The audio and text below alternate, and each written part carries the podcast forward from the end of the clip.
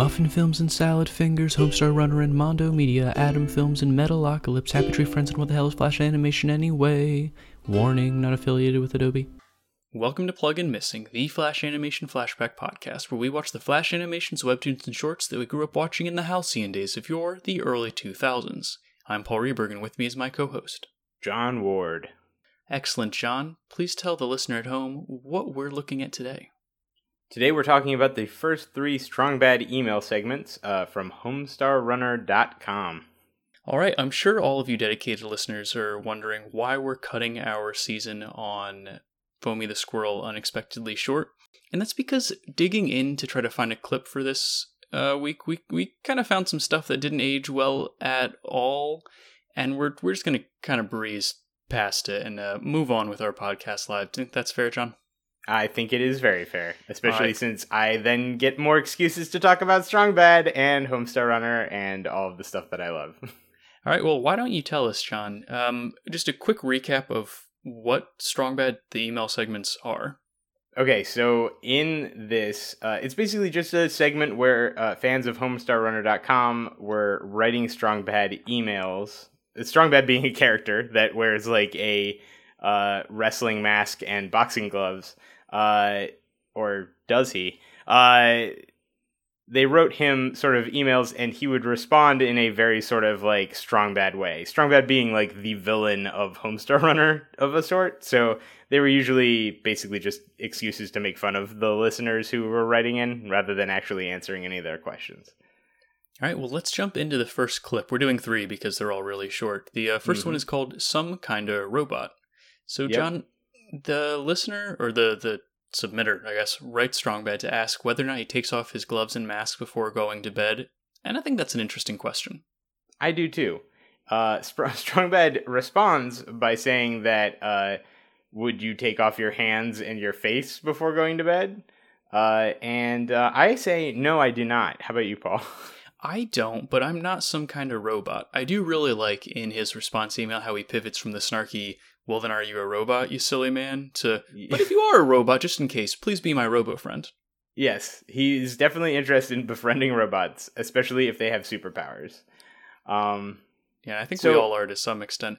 I I actually really love the notes that you wrote for this episode today, Paul. Mhm. Uh, there's lots of good little segments here. Uh, here you have some of the things that you cannot leave on for bed. Uh, you've got like a can and can't list. Uh, so give me give me some cans here. So things you can wear to bed: socks, and a sleeping cap or hairnet, and you know any sort of loose, comfortable pajama esque clothing. All things you can wear to bed. So baseball hats. I don't think so. I think that falls into the it's a cap but not a sleeping cap category, Gotcha. and pretty weird. I'd also imagine it'd be dangerous if you were sleeping uh, next to someone because then the end of the cap could just go like straight into their eyes, right? It really could. Although, if you for some reason can't roll over onto your stomach medically, if that was like a risk for you, having a Oh, right. baseball cap could keep it from happening. Kinda. Yeah, maybe you want to put a ponytail through there and uh, you know keep it secure. Whoa. Yeah. Medical science straight from us. Patent pending. So you can't wear shoes. All other I- hats, you say securely. My ex, my ex-wife Mhm. is uh, one of the. Uh, didn't know about the ex-wife, Pat. Uh, Paul, Pat, Pat. Pat. Uh, just another P P name. Uh, and uh, anything with a belt. I wasn't Uh, sure about anything with a belt. I couldn't think of anything that has a belt that might be okay except a robe, but I don't think you can wear a robe to bed, really. So, one of the things that I'd worry about with a belt is that somehow it'd come off my pants and then go up around my neck and just choke me out. That was something my mom was always scared of growing up. She was just just terrified that somehow anything that we would sleep in that was at all loose would strangle us in our sleep. I mean, okay, so as someone who has definitely fallen asleep a good number of times with headphones in, like Mhm. with the cord, Yeah. they do end up wrapping around your neck. However, Oh. they are tiny wire. Well, I also like f- literally like just flip around in the bed several times. Mhm. I'm a, I'm obviously a lively sleeper. Um, so for all I know, I could die if it was anything more, let's say, constrictive than a thin, like, copper wire running through a plastic shell. Hmm. Um, but I, I do think to some extent, do you think people just died from being strangled by stuff in their sleep? In, N- like, no, I, in I the think it is 60s and 70s? I really don't. I think it's probably never really happened because you need the other end. You need one end of it to be anchored to something. Anchored, right? Yeah, anchored, right? Like, like I can understand like not having like the pull strings on your hoodie if you're a kid because then like you know it gets snagged in the bus and then all of a sudden you know you're being dragged down the street or something. but I feel like it's different when there's no bus. You know, like there's no yeah. uh, unless you're like living r- way too close to like a train stop or something like that. You probably shouldn't sleeping be sleeping on that side of the room. Um, but but other than that, uh, yeah, maybe slippers and robe. Paul, can you sleep with socks on? Do you sleep with socks on, Paul? Uh, Like slippers and socks to me reads uh incredibly uncomfortable. I have slept with socks on. I don't usually. Okay, so it's more like you're so tired you're just gonna be you're just gonna pass out on bed. Or if it's a very, very cold night, and it, it doesn't happen like at home in the city, but if we were on vacation in a cabin or something, I might wear socks, but it, it's a rare case. Yeah, I think I would go insane if I wore socks to bed.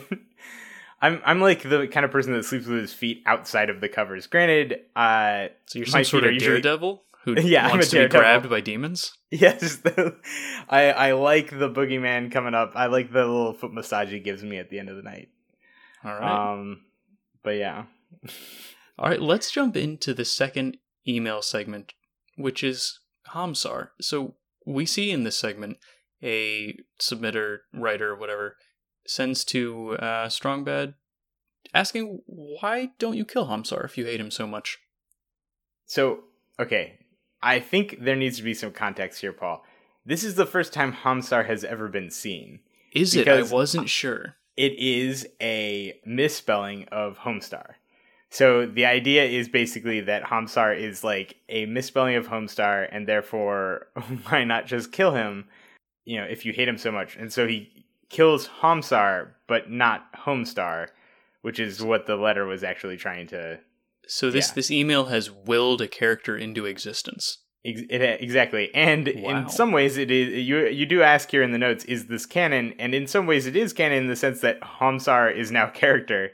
Uh, I had a T-shirt, a blue T-shirt with Homsar on it, actually, when I was a kid. Um, I think it was the only strong, uh, uh, strong bad memorabilia I had, or uh, HomestarRunner.com memorabilia I had. Um, but uh, so he is canon, but he is not dead, unless unless all future Homestar Runner cartoons are set before uh, this email. I'm which not seems unlikely since it's the second email segment. Yep. Uh, never and know. then he is killed with a giant weight that says Heavy Lord or Lourdy. Yeah. I think Is it's that- just a funny way of spelling load, heavy load. I think that's the joke. Yep. All right. Uh, I think that's These are very short emails. I think the better joke is that Homsar is not Homestar, and therefore it's stupid that, yeah. Anyway, Yep. he's making fun of the spelling. which is good. All right, Mm-hmm. the third and final email that we'll look at today is uh, around butt IQ. Yep. So the, geez, what, what what does this email even ask? Like, can someone's butt be dumber than their head?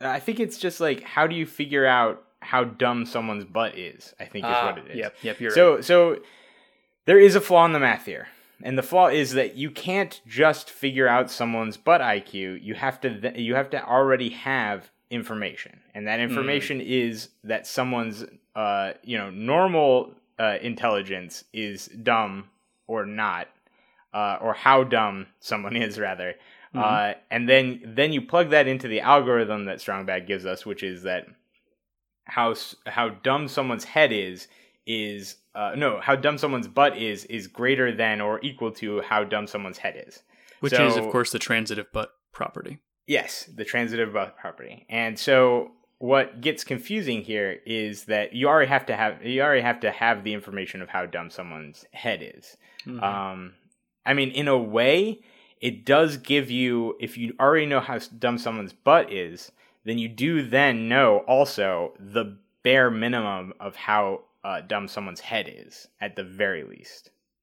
I think your logic is sound, but it really raises the question for me: how how can a butt be dumber than a head? What makes the butt dumber? Well, there's no brain in a butt. That is true. That's the first thing. And there's usually Uh, a brain in the head. There's usually, therefore, the butt is either greater dumb or equal to dumb of the head. That just that just holds up. John, if you Yep. had to design a butt IQ test, what would it look like? Uh, it'd be like it hooked up to like a Xerox machine. Oh, that's good. Uh, and then if you put your butt on the Xerox machine, you've got a dumb butt. yeah, that's that's pretty dumb. I like it. hmm hmm How about you, Paul? Do you have a dumb butt IQ test?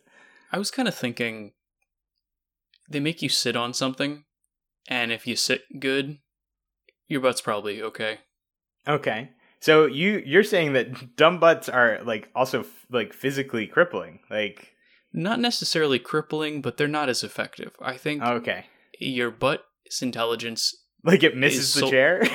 Well, maybe it misses the chair. Is there maybe, a seat test? Like Maybe uh, it like provides no cushion, and it like maybe it makes you lean sideways because half your butt's real big and the other half's real small, or I, I don't know. Are squats like studying for your butt? Yes. It's good to know. All right, John. Last question of the day. Then, if Homsar had some kind of butt robot, what would it look like, and how smart would it be? Uh, so it would definitely be just large, like uh, overalls. Like Mhm. would be sort of the shape, but then it'd have like two little round domes on the back that would be the butt cheeks. Ah, Um, and it would be like very robotic, like lots of Greeble, like Star Wars Greeble esque. Mhm. Um, and I think that it would basically just do nothing but like sit on stuff, like, and Homsar would have no ability to control them. He'd just be saying crazy things. so based on the turnips. Based on the transitive butt property, then can we figure out how intelligent this butt bot is, or no, because it has no head? It has no head, therefore it's like it's it's sort of like the Turing test. Like we all know that robots can pass the Turing test. It's just whether or not like that actually means that something is self-aware, right? So we can't say a butt robot can't sit on things well, but we also can't say that it has a butt IQ. I can't argue with that, John. Let's wrap it up and assign a single moral to these three emails. What do you have for me? All right, so uh, with Homsar, uh, I believe that spelling saves lives uh, because if they had spelled uh, Homestar instead of Homsar correctly, uh, Homestar would be the one who is dead, and Homsar would be the one who would be with us right now. So you're saying spelling incorrectly saves lives. yes. okay, that's fair. It's supported by the text. Yep. How about right. you, Paul? What are your Yep. morals? My moral is that even Strong Bad can take the time to respond to his emails, so do your coworkers a favor and, you know, send them a quick response. That's very compassionate. I thought it was grumpy because of my coworkers. Oh, okay. Well, well, then never mind. You're a grumpy man. I'm the, the grumpiest, and thank you for joining us for this grumpy episode of Plug and Missing. If you liked what you heard, please tell a friend, leave a review on iTunes, that kind of thing. If you want to talk more about Flash animation, you can at us on the various social media platforms at Plug and Missing, or email us at plugandmissingpod at gmail.com. As always, this episode was co hosted by John Ward and Paul Reberg, produced by John with music by me. Come back next week and we're going to ask you Would you like to update Flash? We're glad you could join us for just a little bit discussing Flash animation and what the hell it is. Until next week, we hope you're well. Please give us five stars on iTunes.